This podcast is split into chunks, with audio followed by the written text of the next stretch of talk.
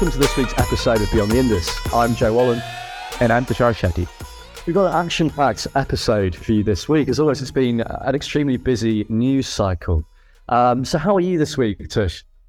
So Joe, I know it's a bit of a meme that we always talk about the weather in our intros for Beyond the Indus, but I'm actually in a major cyclone at this point, Cyclone Biparjoy, which is currently barreling down the coast of Gujarat, as well as the Sindh province in Pakistan.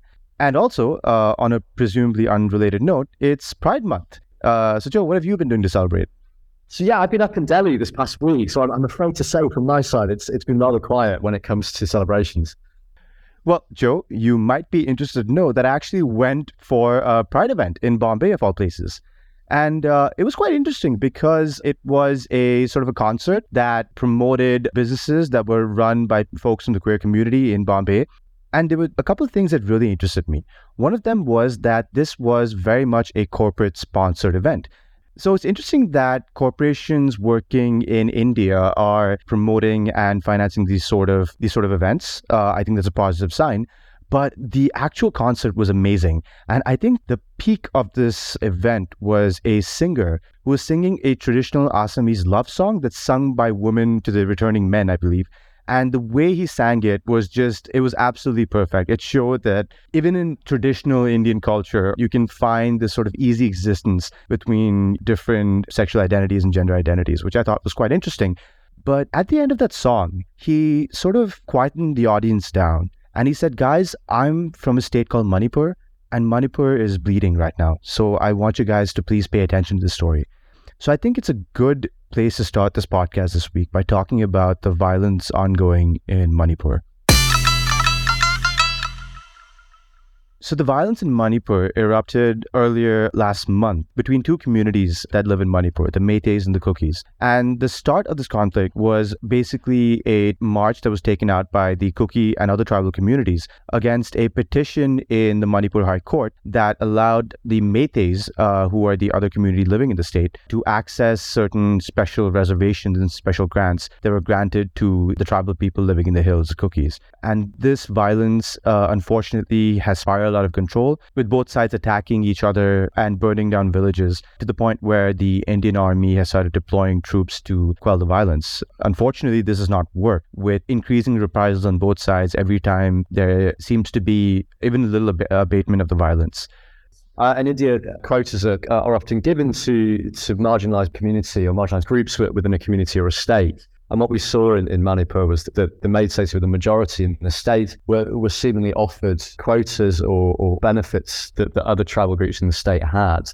Smaller tribal groups have held protests about this ruling, saying they would squeeze them out of government jobs, public sector jobs, university places. And then it seems to have really, the violence seems to have really picked up from there, from these initial clashes, and doesn't seem to be ebbing. I mean, we had a sort of a brief week or so. It seemed to get an easy sort of ceasefire. And then over the last week, we've seen several deadly attacks again, intercommunal deadly attacks again. Both sides, both Meitei and Kuki groups saying that they're not going to attend peace talks held by the Indian government and pointing the fingers at the authorities and saying they've been complicit in the violence. I read a report in Scroll this week, an individual was quoted in there saying, how can our two communities go back to living side by side? And I think that's the concern for the Indian government, that they need to try and figure out a way that can continue. While we should be clear that the majority of the residents from both communities who live in the state are appealing for peace, they are groups that are orchestrating occasional attacks, and this is leading to reprisals from the other side. So Joe, one of the things that I found really difficult about the story is, as I was following events, it became really hard to discern which side was doing what and what were the reasons for doing so. It just seemed that from the way reporting was coming out, that it was a jumble of chaos that had just erupted out of nowhere. And this might lead into maybe a question I wanted to ask you about media representations of events like this, especially violent events between two communities. So I was reading a bunch of different sources, and I was trying to find out, why is this happening? What is the cause of this? Being in media, right? You're a veteran journalist. You have some understanding of why media outlets do this, obscure certain names or not provide certain kinds of information. So what's your opinion on all this? This idea of we shouldn't mention the communities that have orchestrated so-and-so event or such violence. Yeah, do you know what, mate? It's really interesting you say that, because I had the exact same thought yesterday when I was like catching up on the news. It's mainly in the Indian press. It'll say like 2 people killed in Imphal, for example, and then it's kind of like, well, it doesn't go to detail, and you have to actually hunt around to find out what the details are. And I wonder whether there's been some sort of like notes or pressure that's coming from Delhi that to try and not stir it up further, that they're not going to use like they're not going to say who's attacking who. So I wonder whether they're trying to kind of like play down like the communal side or trying to kind of like lower tensions. That would be my thought. And that. So yeah, I mean, I think that's where the question of why does certain media outlets report things a certain way came from, because it doesn't help me understand what's going on. Well, I think that's the thing, right? It's become, it's headline news now, but this hasn't come from nowhere, right? And the reports that I read and people I speak to all seem to say that, this is a spark, but there's been years and years and years of this tension building. So, I mean, what did you find when you were reading around? So in the Northeast, it's been really difficult for the Indian state to control insurgencies because of the remoteness of the land, because of the different tribes that live there. And it's also a factor that Manipur, Nagaland, and Mizoram, they have a lot of tribal populations that stretch across into Bangladesh and to Myanmar especially. So what the government has been doing is that they turn a blind eye to certain activities in order to buy peace, which, considering the complexity of that situation and its history, I think it's completely understandable to some extent. But apparently that changed in 2021, because that's when the Myanmar coup happened in February. And the junta started cracking down on all the ethnic minorities, Rohingya being one of them, but also the Chin population that live on the border of India. And the Chin population is tribally related to Kuki people in Manipur, as well as the Mizo people in Mizoram. So they started fleeing into Manipur and Mizoram. So there's been evidence of increased numbers of people coming in because there's been crackdown on them. And then your friend's story about the increased amount of drugs comes in, because there has been some evidence of increased poppy cultivation. I'm not saying any of this justifies what's happening there, but it helps explain why the situation has become increasingly destabilized. I don't know. What do you think? Yeah, absolutely. So we did a story a couple of years ago from Assam, where we actually went out with the Assam police.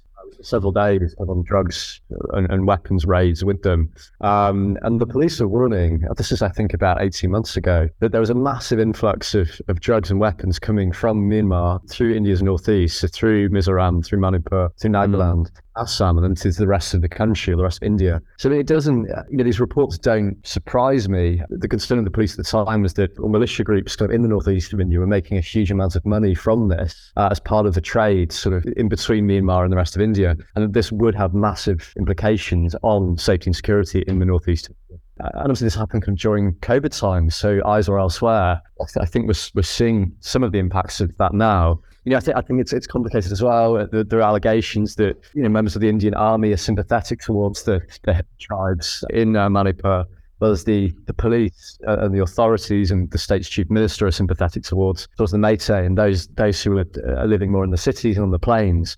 Yeah, it does complicate things. And I think there was a report in the print from I think last year, which was talking about the process that they underwent to acquire an Aadhaar card, which is the identity card that Indian citizens have. So the village council backs your application for the Aadhaar. So all you needed is a phone number to get the Aadhaar card. And then basically you're identified as an Indian citizen. This is what led the chief minister of Manipur, Beyond Singh, to threaten to de-recognize some villages out there. Yeah, so it's the drug problem, but it's also if you have more people from, let's say, different ethnicity in a place that's known for like interethnic conflict, then they also acquire more power democratically in the ballot box. I can see why that could lead to more tension on the Meitei side. Definitely interesting and important to mention. The point you say about people coming into the state from outside and driving this drugs trade, because we did a piece from, it was like Mizoram, Assam, and it was just like the increase in drug trafficking, seizures, production in Northeast India the last 2 years had like skyrocketed, But then I need to kind of qualify that by saying that, reporting is limited in the area that, because it is, not one international publication is allowed into Manipur, and that's certainly been the case since I've been in India in 2019. You look at even the coverage in the Indian media, there's very few outlets that seem to have anyone on the ground. The pieces from In Scroll were quite standout because they were really on the front lines, as it were. It'd be impossible, I think, to do the podcast this week without talking about the horrific train crash in Odisha's Balasore district. Now, the death toll has increased to about 288, and around 100 people are said to still be injured. Immediately, it led to a lot of criticism about the country's train network, which has rapidly expanded. It's about $29 billion announced this year for India's railway network in the budget, which is a 50% increase on last year. So by 2030, the Indian government would like 45% of its rail network to be transporting freight, so not just passengers. So there is massive hope on the network being a huge driver of economic growth. And, safety records have massively improved. In 1980, there were 2.2 accidents per million kilometers traveled, and this has improved to 0.05 in 2019. So it is obvious that things were going in the right direction and are continuing to going in the right direction. But I think the questions that are being asked in the long term, with this $29 billion investment this year in the rail network, how much of that is going on safety and how much of that is going on new lines, rolling out these high-speed intercity Vande Bharat trains that have had a lot of publicity. And I think that's the legacy of the crash, that more money needs to be pulled into the day-to-day running of the system. We've seen several reports come out since our Freedom of Information requests that show there have been several near misses this year, where trains were sent onto the wrong tracks and narrowly missed others, some because the drivers saying that they had to act, kind of very quickly to avoid a crash. So it is evident that there are safety issues within the system. Some short staffing seems to be a problem. That the Hindu reported in January, there's around 300,000 positions open that needs to be filled. So, if India's rail network is going to expand as planned, it will need a vast number of employees as well to ensure that the system is safe. And I think the crash in Odisha has shown that things aren't quite perfect, or certainly aren't perfect at the moment. I've been looking at some of the stats that came out, and I think what makes understanding these incidents in the broader context a little more difficult is that, the Indian Railway always had a lot of structural problems. It always had problems with safety. It always had problems with staffing. It got understaffing. Then it had problems with a wage bill that didn't allow it to invest in increased capital outlay, which is basically increased tracks, increased amenities, stations, etc. I was looking at how many people die on the Mumbai suburban railway every year? 10,000 people. A year? Maybe a bit less than that. A couple of thousand people. Yeah. 10,000 would be a bit of a massacre, wouldn't it? I think it's probably quite high. Yeah. It's 2,500 people a year, which is 8 people a day in Bombay, wow, the richest city in India. What was interesting for me was that, you've heard of this whole Kavach scheme, right? This new safety mechanism that the railway minister Ashwini Vaishnav has deployed. Yes, there's been a lot of excitement about this Kavach system. I think it was announced in 2019, I believe, yeah.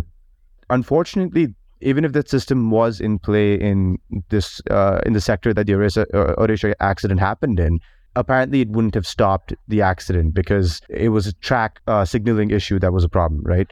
Yes, so there has been a lot of criticism with regards to the Kavach system, which has only been deployed on around 2% of India's rail network to this date. What the government has done is they've deflected criticism of the crash, I think, very swiftly. There's an investigation ongoing from India's Central Bureau of Investigation, and fingers seem to be being pointed at an individual or an unnamed group of individuals. The indication was that this is a human error, this isn't a problem, this wasn't a problem from a lack of infrastructure or a lack of safety. We've seen this before with other similar, I think, events in India, with the bridge collapse in Gujarat last October, November. Again, that was blamed on individuals rather than endemic structural corruption. Again, with COVID, I think given the number of deaths that we saw in India, it was remarkable that Prime Minister Modi came out of that more popular than ever. But again, I think the government did a very good job of painting these crises as sort of supernatural or external events that the government simply has no control over. And I think that's what we've seen again in the aftermath of the train crash in Odisha, that this is being pinned on rogue elements or rogue group of people, and there's nothing that the government could have done. I think as well the fact that it's going to take, I think, a minimum of 180 days for the CBI's investigation to be made public. By then, the news cycle will have moved on so far that it's unlikely that I think the findings of that investigation are held too much to account. What I can say is that the incident certainly hasn't dampened public demand for rail travel. The ticketing platform IRCTC So there's been no impact in the days that followed the crash when it came to rail bookings. I think if you look now, you know, if I go and try to book a train from Mumbai to Delhi, for example, I'd struggle to do so for the next 5 or 6 weeks. So there's certainly, I think, public confidence hasn't, or perhaps public necessity in travel certainly hasn't dipped since the crash. And also the other major story, I think, breaking from South Asia this week was the long-awaited Pakistan budget. The country's on the brink of default, negotiations continue with the IMF, and there were high hopes that the budget might lead to some kind of long-term structural reform. But what we've seen presented is essentially a populist budget by the incumbent government with its eyes on the autumn general election, rather than one that's going to bring about this long-term change. There's been no tax reform, which is one of the terms the IMF was calling out for. No major industrial reform either, but we've seen hikes to government salaries, hikes to minimum wage in Pakistan, and an even greater fiscal budget this year. Now, Pakistan's economy, when you look at the budget, around 97% of tax collection this year is going to go on meeting external payments. So Islamabad is planning to borrow yet another further $25 billion over the next year simply to keep the country running. But it can't keep borrowing and borrowing. You know, allies like the Saudi Arabias of this world, China, UAE, you know, they're going to a point where they're saying enough is enough, that they can't keep matching Pakistan's requirements. So I think following that general election in the autumn, there is going to have to likely be a new budget, a completely fresh budget made by whoever comes into power, with an eye on the next 5 years, because reform is necessary for the country's economic survival. It's a couple of things. It's interesting because from what I've been reading about Pakistani Finance Minister Ishaq Dar is that he is a bit of a Nawaz Sharif or Shehbaz Sharif party loyalist. He understands, you know, how to handle the party, but he's not really an accomplished economist to say the way Miftah Ismail is, you know, so he's been attracting some sort of flack for that. The other story that got me really interested was the story that Pakistan received their first delivery of Russian oil. It's not significant as compared to, let's say, how much India imports. I think we get somewhere like 30% of our oil requirements right now met by Russian crude. But what's interesting is how they paid for that oil, which is through renminbi. Even though a lot of their debt is still in dollars and they're going to have to figure out a way to handle that. The fact that Pakistan is now using yuan in order to buy Russian oil, it could be like a template for other countries that, you know, are under sanctions or closer to China, you know, and so you see this area of China, Russia, Pakistan, and perhaps even Iran, you know, that might create the foundation for like an alternative to the dollar-based or the dollar-dominated, you know, international trade system. So that was really interesting for me, I mean, as we're looking into the whole Modi story.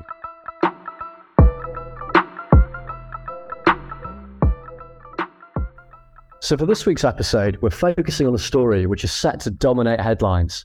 India's Prime Minister Narendra Modi will arrive in Washington, D.C. on Wednesday for a 4-day state visit, the first time an Indian leader has been granted this honour since Manmohan Singh in 2009, when he was invited by then US President Barack Obama. Now, during this jam-packed visit, Mr. Modi will address a joint session of the US Congress for the second time, becoming only the first Indian leader to do so. They'll have a state dinner hosted by US President Joe Biden and his wife Jill, meet with the US State Department, and he's still finding time to lead celebrations at International Yoga Day. So this is a hotly anticipated visit. President Biden himself has joked that everyone in the whole country wants to meet Modi, and he's not wrong. US-India relations are seemingly at an all-time high, united by shared strategic goals in the Indo-Pacific, including, of course, stemming the rise of China. While the visit is also set to announce a number of new defense and manufacturing deals, which could mark the most significant agreement between the two countries since the 2007 India-US Civil Nuclear Agreement. You know, it's no wonder that The Economist's lead story is a picture of Joe Biden hugging a tiger with the title America's New Best Friend. But what really is the significance of this visit? Is it just an orchestrated photo op by Prime Minister Modi looking for a political boost to his home constituents? Or is it a genuinely paradigm-shifting visit that might change the trajectory of India-US relations for the next decades to come? Stay tuned. It's a pleasure to be joined this week by Dr. Rajeshwari Pillai Rajgopalan, the director of the Center for Security, Strategy and Technology at the Observer Research Foundation, one of India's leading think tanks. In a glittering career, Dr. Rajgopalan was the technical advisor to the United Nations group of governmental experts on the prevention of arms race in outer space and the non-resident Indo-Pacific fellow at the Perth US Asia Centre. In between these achievements, Raji finds time to write a weekly column for The Diplomat on Asian strategic issues and has authored a cool 9 books. Welcome to the podcast, Raji. How are you today? Thank you so much for having me on this podcast. I'm good. The visit is an exciting sort of a phase. So there's a lot of to talk about and to unpack in a sense in this podcast, I think. Thank you. So, Dr. Rajgopalan, I wonder if you could help contextualize how far India-US relationships have come.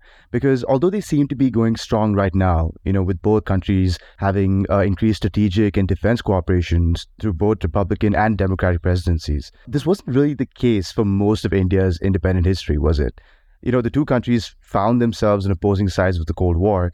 And as recently as 1998, President Clinton didn't hesitate to impose sanctions on India following his nuclear tests. So I'm curious to understand when and how did that change? And in particular, who are the figures that helped transform the US-India relationship from the Cold War bickering to the sort of bonhomie that it's experiencing today? Yeah, that's a terrific question to look at, because when you look at India-US relations, they have not always been the best. But I would also add that they were not uniformly bad either, including during the Cold War years. And I think the US, for instance, came to India's help during the 1962 Sino-Indian border war. And I think that's a remarkable episode in India-US relations that were otherwise fraught with a lot of problems during the Cold War years.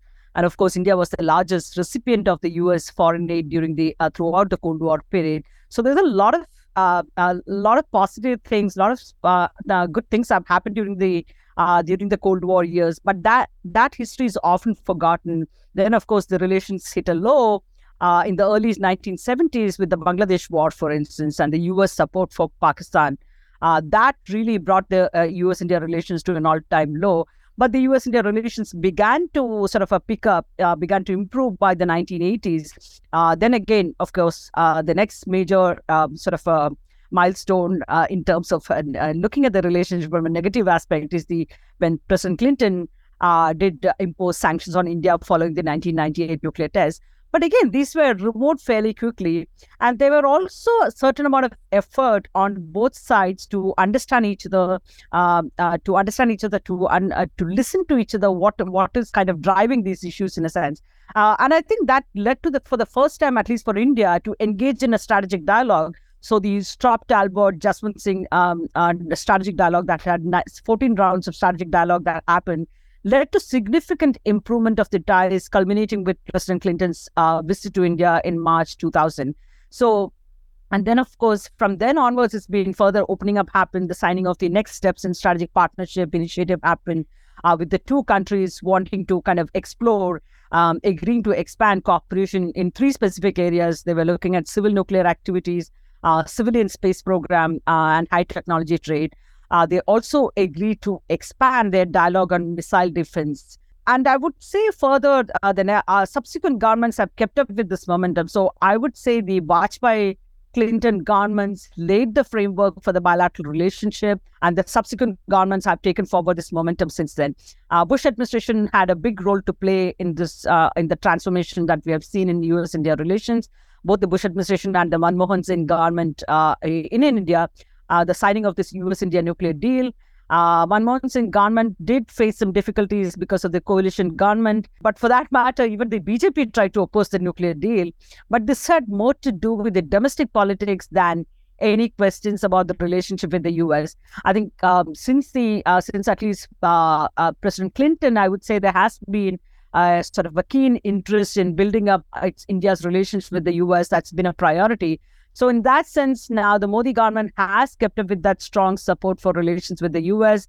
He has kept up with that momentum that we have seen so far. So I'm not sure that I can take up some individuals who were particularly key. But if I had to, I would say Vajpayee, Clinton, the two governments in the US and in India, they really made the difference in terms of laying out the framework for the kind of relationship that we have seen between India and the US.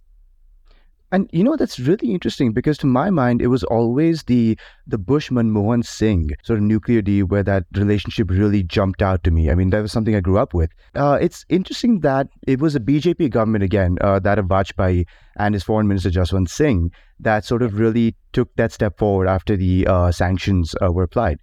It does seem that Mr. Modi now is taking another key step forward with India-US relationships more than previous governments have, let's say. Yeah, there is, I think the relationship with the US is a key priority area for both the international politics perspective from as well as from a domestic politics perspective. And I think there are also the structural reasons, in a sense, structural conditions that have been created.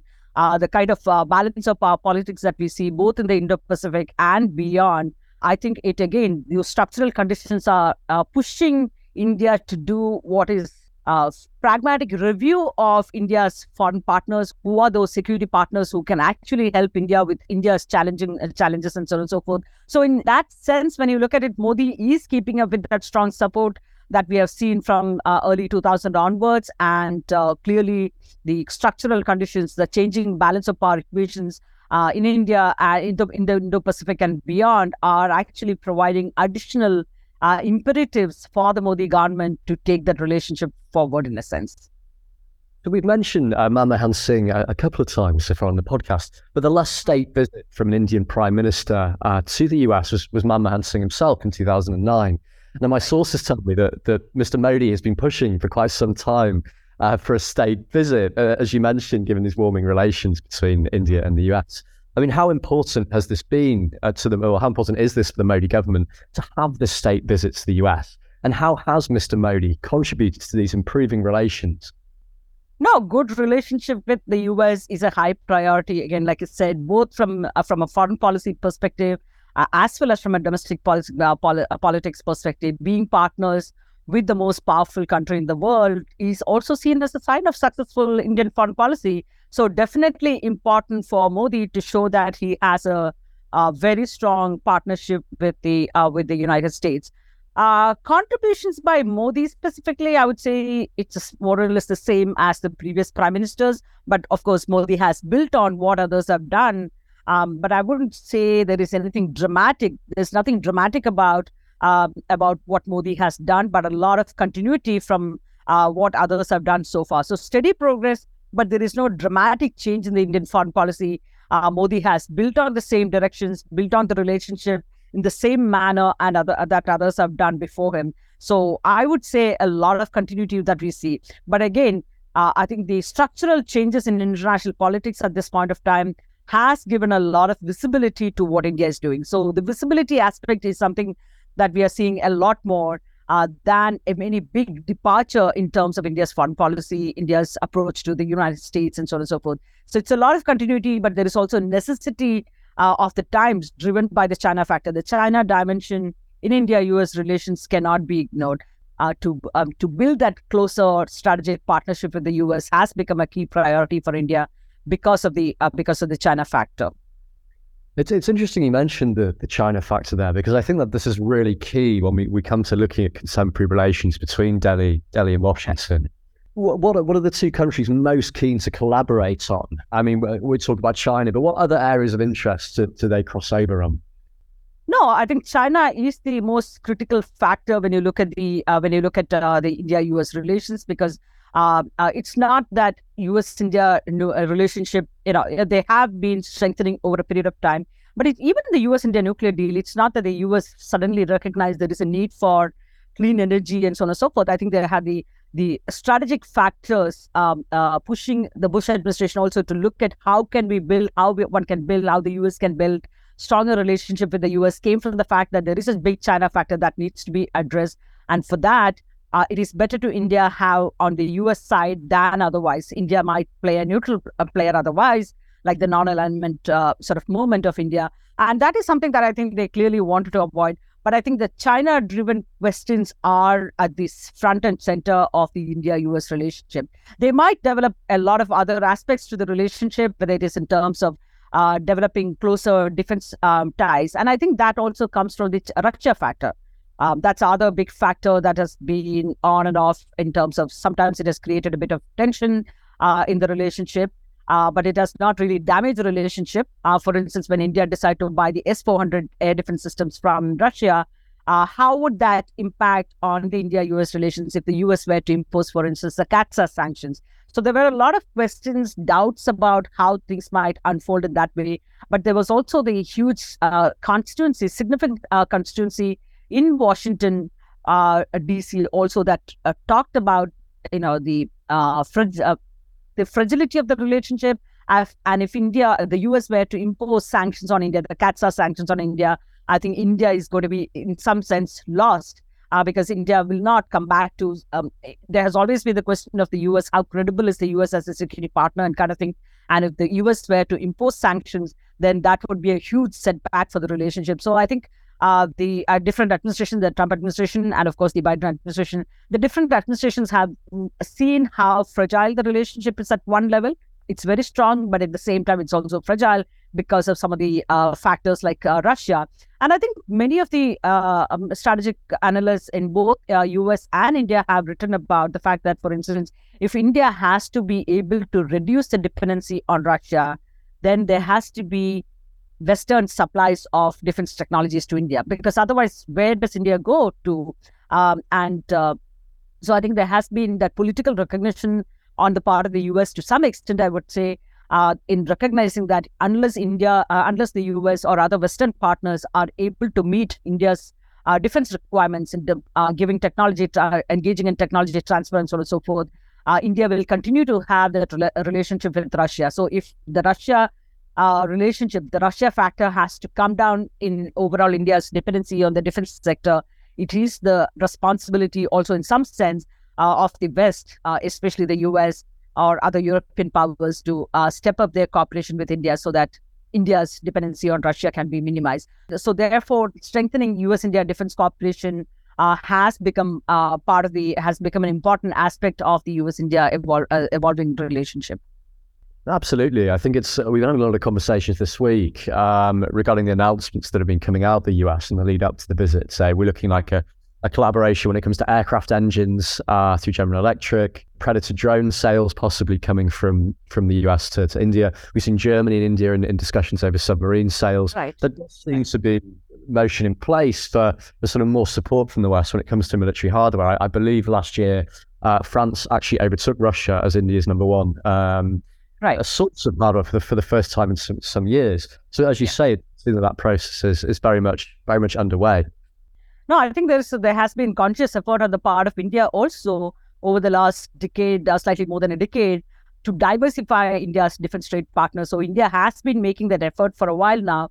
But again, given the kind of dependency on Soviet Union first and now Russia for several decades, there are legacy systems that India continues to buy from Russia.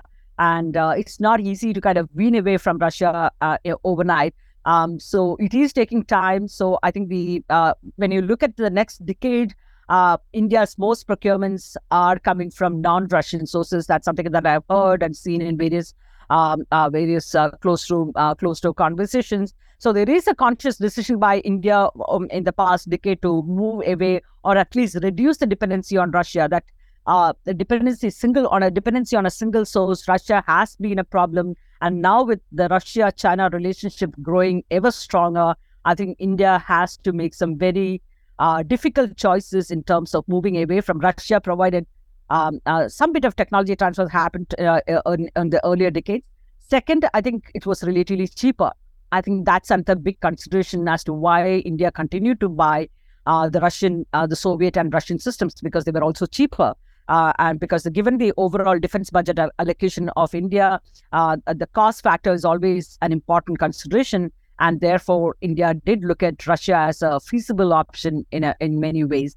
But I think given the kind of Russia-China interactions that are happening, I think that is going to be an aspect because of which India will need to speed up or accelerate the process of defense trade diversification.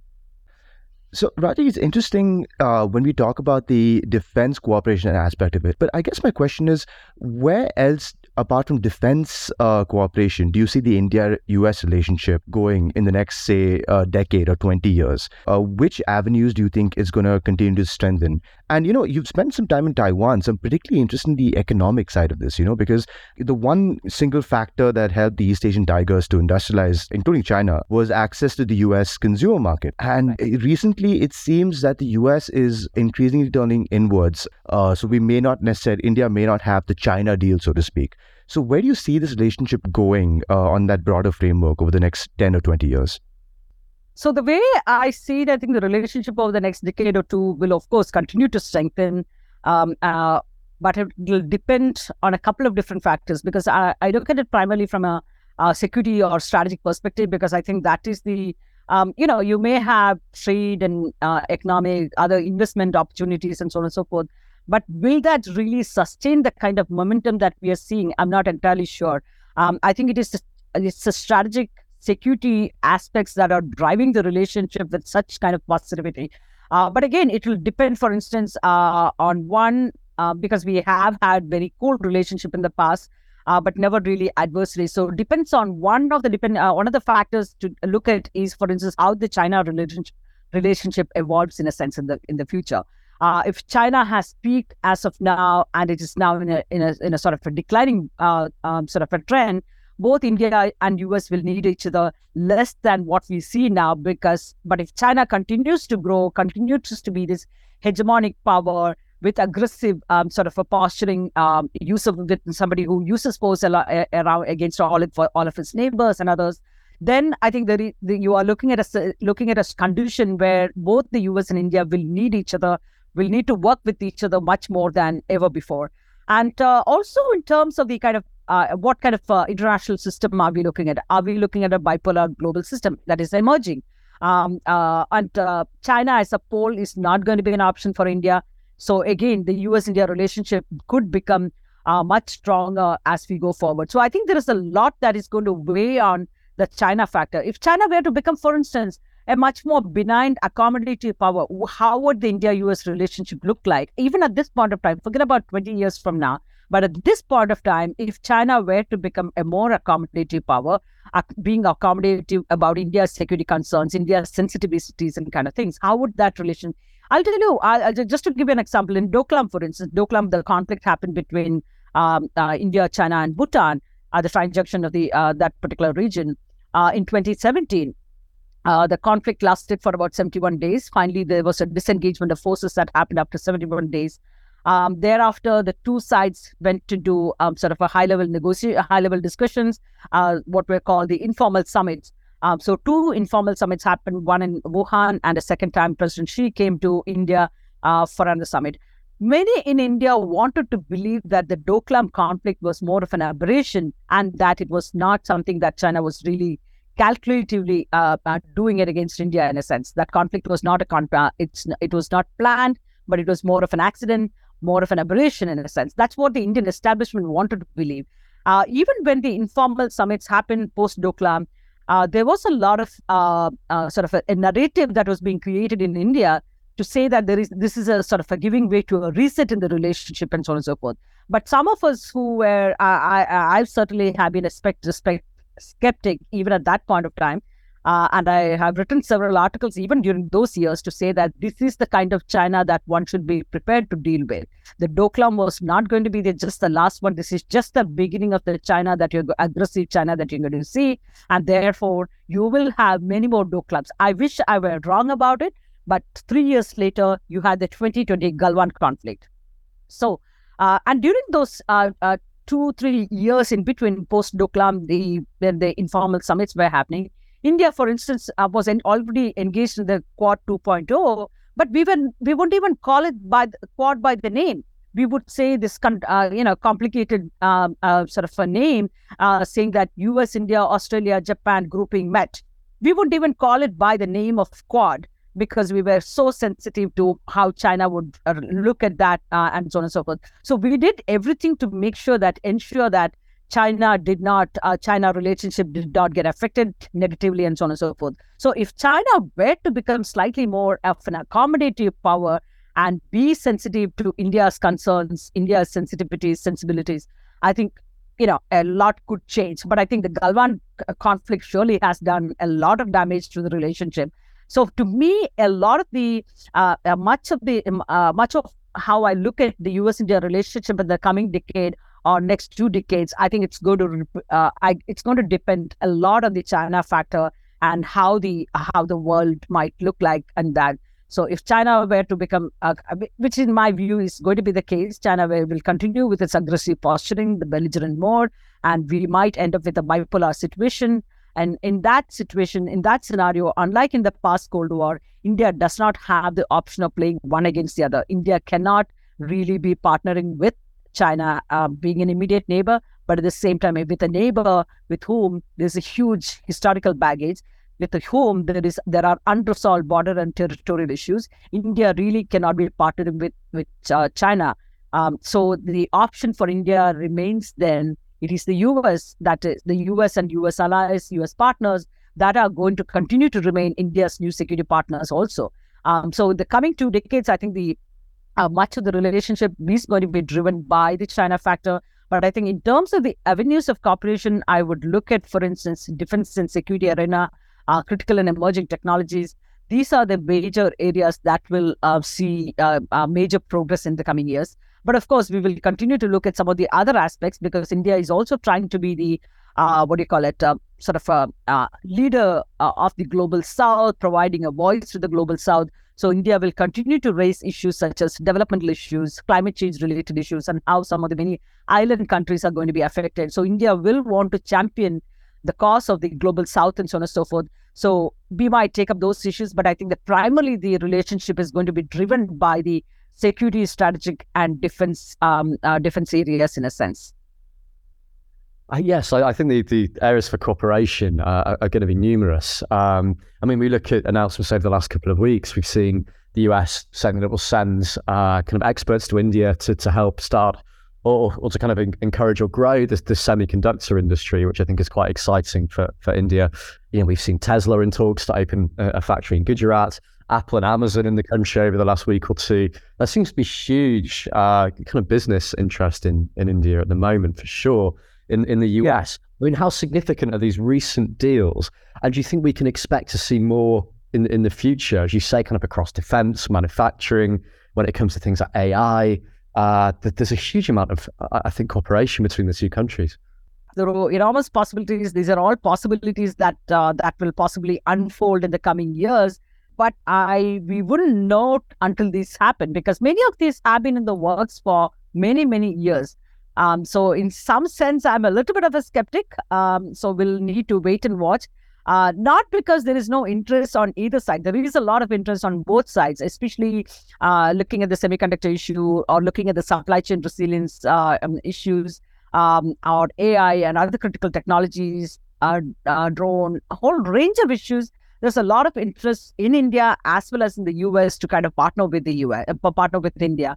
But again, India, does it provide the same kind of incentive as China did 20 years ago, 30 years ago, provided the best incentive for the world to come make investment there, manufacture things, and so on and so forth?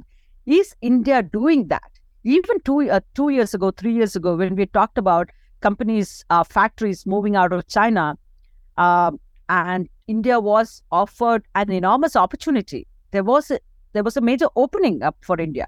India could have cashed in on that, but India did not really gain much from that. Most of the Southeast Asian countries like Vietnam, Malaysia, these are the countries that are actually benefiting. They are providing the best incentive for the rest of the world to come and set up their shops, set up their factories, and so on and so forth. So India has issues still that need to be resolved, whether it is in terms of the investment climate, whether it is in terms of the manufacturing climate, whether it is in terms of providing appropriate infrastructure, continued water supply, continued power supply, land acquisition. All of these are issues that India still need to resolve. So there is a lot of possibilities, but I am not counting the chicken as yet. I am going to do a bit of wait and watch. Because even when you look at some of the political issues, with India, everything takes time. We took about 10 years to sign some of the defense foundational agreements with the US. I know there is a huge amount of history.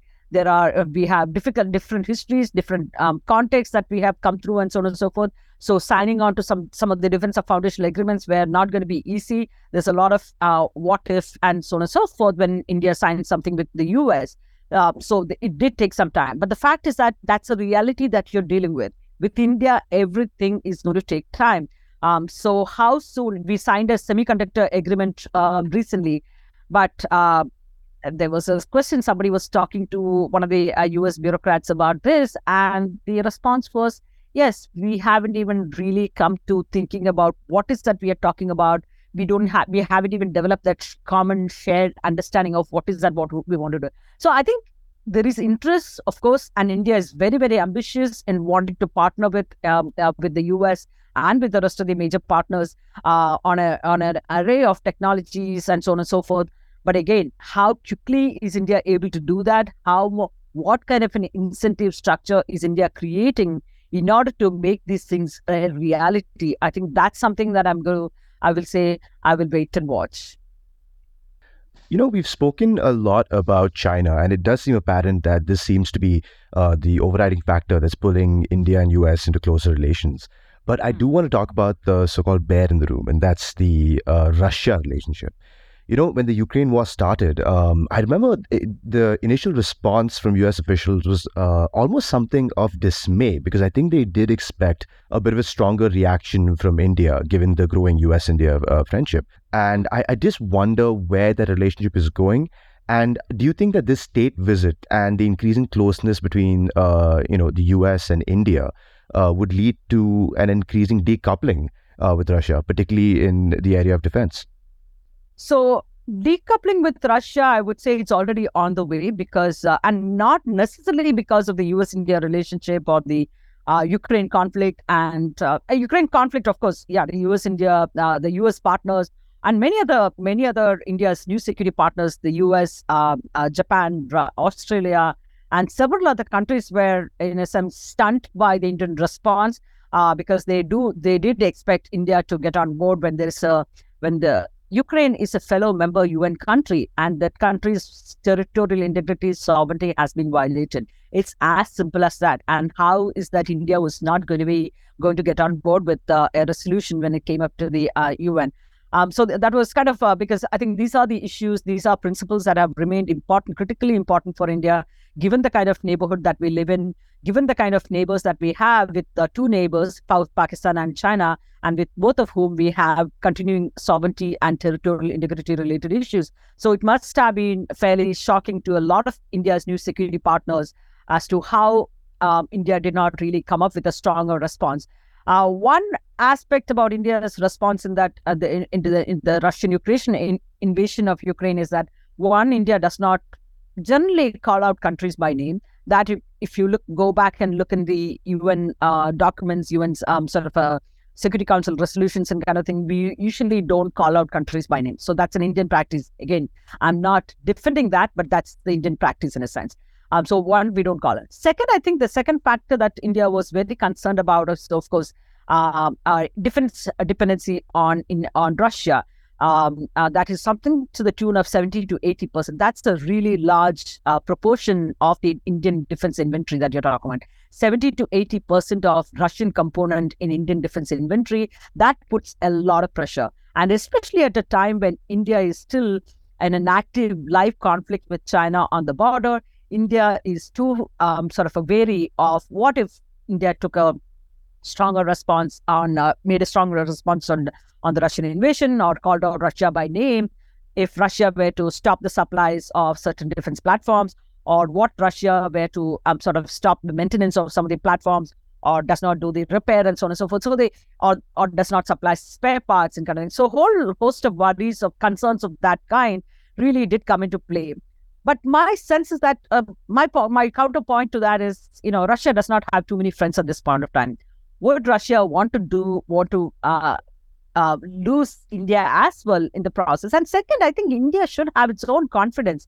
India should deal with Russia with a lot more self-confidence, because we are the ones we are buying this a huge amount of weaponry and defense platforms from Russia. So we should have that kind of confidence to pull off something like this. But again, that's Indian establishment does not really have the habit of calling out Russia by name. But the more other important aspect is the strategic sympathy that exists for Russia, that started out for Soviet Union and then which continues even now. That comes from a lot of the historical background, anti-imperialism. Then as the Cold War politics picked up, it became anti-West, anti-US. That also translated to, in a sense, pro-Soviet sympathies, strategic sympathies for the Soviet Union. And that has not really gone away. Even now, the strategic sympathy among the most larger public in the country as well as within the among the political class, within the parliament, you can take a vote, and nobody would say that we can abandon the Russia relationship as yet. So the strategic sympathy that exists for Russia is something significant, both at the larger public level, but also at the political level.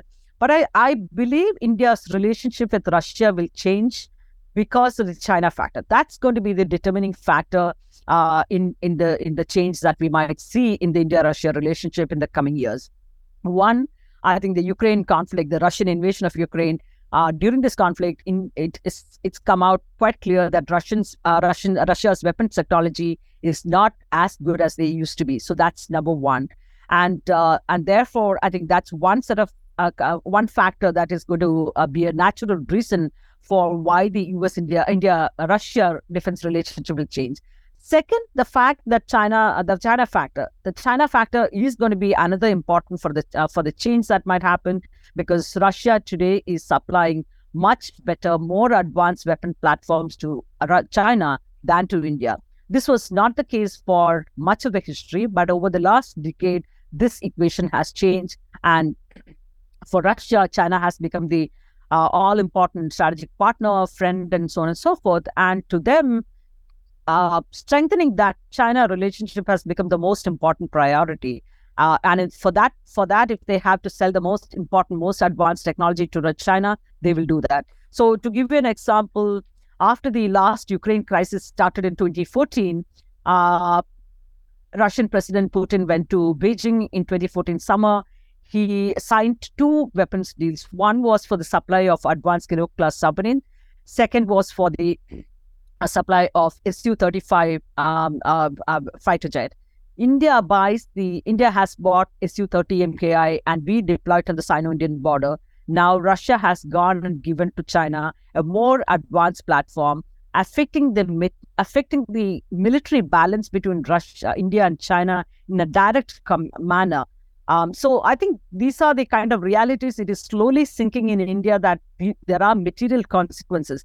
There are implications for India's national security calculations, the kind of actions that Russia is taking today vis-a-vis China, vis-a-vis India. It has material consequences. It has national security implications. So I think this is beginning to change. So India-Russia relationship will change, but not necessarily because of the growing in US-India ties, but more because of the China factor and how that has emerged as an important determining factor for India to kind of review and change its defense trade partnerships in a sense. You know, that's fascinating. And to me, that recontextualizes the entire debate about, you know, India needing to maintain relations with Russia because India wants to have an independent foreign policy. But the bigger question is, do we want to outsource our advanced defense manufacturing to a country that's effectively beholden to our greatest strategic rival, China? So that does really put that into question, yeah. Absolutely. So that is something that is really, you know, I've been so puzzled. I'm like, how is that people sitting in the Ministry of External Affairs or Ministry of Defense not getting this? Somebody is supplying a better platform to my enemy. How can that particular country be my partner? Today's the Russia relationship is a liability, strategic liability. Second, when you touched upon the strategic autonomy, which is the mantra in the Indian foreign policy narrative, there are two things actually. So one aspect is about if anybody studies India, they would know that India will not change the Russia policy at this point of time, because India will not want to be seen as coming under pressure from the West, from the US or anybody else, and therefore changing the policy. So India's policy towards Russia will change, but not at this point of time, because we don't want to be seen as changing our policy towards Russia under pressure from somebody else. Second aspect is that one of the goals of Indian foreign policy is also to have good relations with all the major powers, and to India, it seems like Russia is still a major power, and with also China. Despite the fact that we have 150,000 troops on the border, on both sides of the border put together, we are still looking some semblance of normalcy in the relationship. So there is an active conflict. There are 150,000 troops. Despite that, India still looks for some semblance of normalcy in the relationship with China, some semblance of good relations with Russia continuing. But so one of the key goals for India, that we should have good relations with all the major powers. To me, that's a bad recipe, because at the end of the day, when you have a real conflict and when you want to look for who are your partners who are going to come to India's aid, Russia is certainly not the answer, because China has become the number one national security threat for India, as the late CDS General Rawat put it. But the fact is that who are those countries? Which are those countries that are going to be helping me in managing the China problem? Is Russia going to be your answer? To me, that answer is very clear. Russia will not be on your side, on India's side, to manage the China problem. Is the US going to be on your side? Yes. Is Australia going to be on your side? Yes. Japan? Yes. Vietnam? Yes. Singapore? Possibly yes. So there are France? Yes. So I need to look at which are my most important national security challenges, and which are those security partners of mine who are going to be with me in managing the threat. To me, it seems like very crystal clear, but the Indian establishment does seem to have a slightly different view in how they look at it. They believe that having those good relations with all the major players is going to be helpful in managing whichever security challenge that you're trying to deal with, in a sense. So it's interesting because, India might, or the defense establishment might have its blinders on when it comes to how much Russia is going to back us in the end. But perhaps I could raise a question as to what extent the U.S. is going to do the same. Now, you're going to head to D.C. soon, and it's already election seasons because in 2024, they're also going to have their presidential election. And it's, possibly President Biden is going to continue, in which we'll probably see a continuation of the trajectory that's going on right now. But there is a distinct possibility of, a Republican successor, possibly the Florida governor, Ron DeSantis, or even, amazingly, Donald Trump, who might come back. And, we've seen that this sort of India-US relationship seems to have acquired a bipartisan energy, the same way that their policy and decoupling from China is also sort of bipartisan. But you also saw Trump make a lot of worrying noises about the US's role in the world and the extent to which it should play a role in national affairs, right? So where do you see, what changes do you anticipate if in case, let's say, a figure like Trump came to power in the next presidential election? So with Trump, I think there was a certain amount of improvement in the relationship. We did make some progress on the US-India relations. But Trump was also very mercurial.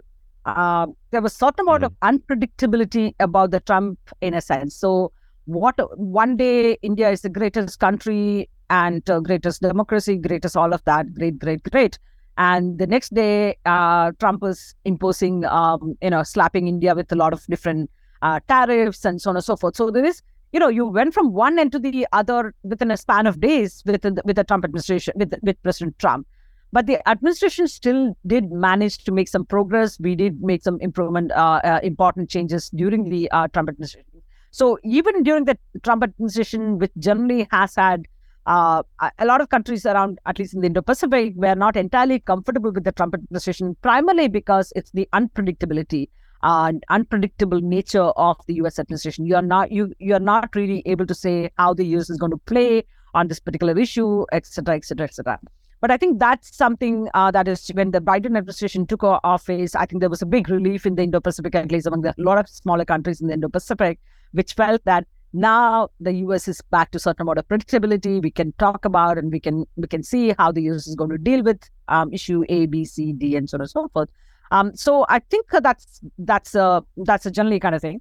But a possible Republican successor, we don't know. DeSantis, we don't know a lot, other than a general opposition to international engagement. That's more of a sort of other isolationist tendencies and so on and so forth. But I think what the candidates say during the campaign is one thing, and once they come into office, it's a very different reality that they need to deal with. So at this point of time, it is difficult to say how things might look at. But like you said, there is generally certain amount of bipartisan consensus on both China and India. China is a threat, and India is a partner. I think that bit of bipartisan consensus does exist at this point of time. And we have seen steady improvement in relationship, irrespective of whether it is a Democratic or a Republican administration that is in office. because of this strategic convergence, broad strategic convergence that we have seen over the past close to two decades now, and also the structural changes that are happening in international politics that are pushing for a closer relationship, irrespective of who is in office, irrespective of ideology, irrespective of any of the historical issues and so on and so forth. So I would think, irrespective of who comes into office, there is likely to be a lot of continuity going forward because of the structural changes that are happening, the balance of power politics that is happening. And therefore, even India is going to go into elections next year, but most likely it is going to be the BJP that is going to come back into power. But even if a Congress government were to come into power, I would not see a change in the approach as far as the US relationship or Japan, the Quad, all of those relations are concerned, because we did have, at the end of the day, US-India nuclear deal was signed by a Congress government on the Indian side.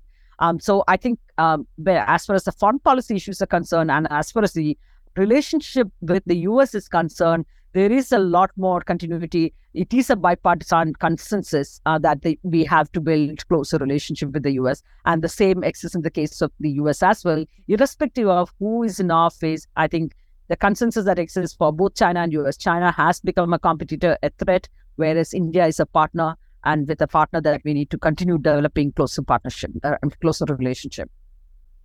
No, absolutely. And you mentioned Mercurial, and I still remember that beautiful campaign ad that Trump put out in 2016 on Diwali, in which he said, quote, I love India, I love the Hindus. And then he ended it by saying, Ab ki baar Trump Sarkar, which is quite presumptuous of him. But I think you're right. There's one thing we know about Trump is that he's probably not going to go soft on China. So I guess we can hold him to that expectation. Exactly. So I would say, even without being an ally, India-US relationship has come a long way, has grown enormously thanks to the China factor. So the primary driver of the relationship, which is China, and that relationship has therefore continued to expand, deepen. Look at the number of areas that we partner with each other, whether it is in bilaterally or through unilateral groupings and so on and so forth, the kind of military exercises that we do. So there is a lot that is going on, and I think that would continue to be the case. We are still wary of joint operations, joint military planning, and so on and so forth. But I think that's a work in progress that will come hopefully sooner than later with the kind of changes, structural, strategic challenges that we see in Asia. So, Joe, that was a fascinating interview. And I think one aspect of it we didn't really discuss is how Mr. Modi is using this visit in order to further his own domestic political aspirations. So the one thing that is interesting about Modi is that he is one of the few prime ministers to effectively use foreign policy as a political tool to shore up his own popularity. And I think that makes the timing of this visit quite interesting, particularly in the lead up to the 2024 elections. Yeah, I was just going to say, it's wonderful optics for Modi and the BJP, following that election loss in Karnataka, where a couple of questions were asked about the BJP's, election-winning machine. And I think having Mr. Modi meeting Mr. Biden and being received so warmly in the US is going to cast a lot of those doubts away that amongst the electorate here, or the majority of the electorate here, that he is the man to take India into the next election and to run the country for the next 5 years. I think... talking about the geopolitical aspect of this, I was looking for historical examples because the post-World War II NATO Warsaw Pact order is a bit of an aberration when it comes to historical international relations from a historical perspective, right? Because it's very rare that you find so many major economies or countries, bound together in a tight alliance like this. Most of the alliances tend to be very issue-based. Like, for instance, have you heard of the Concert of Europe, which was the order that was instituted after Napoleon's defeat in 1815?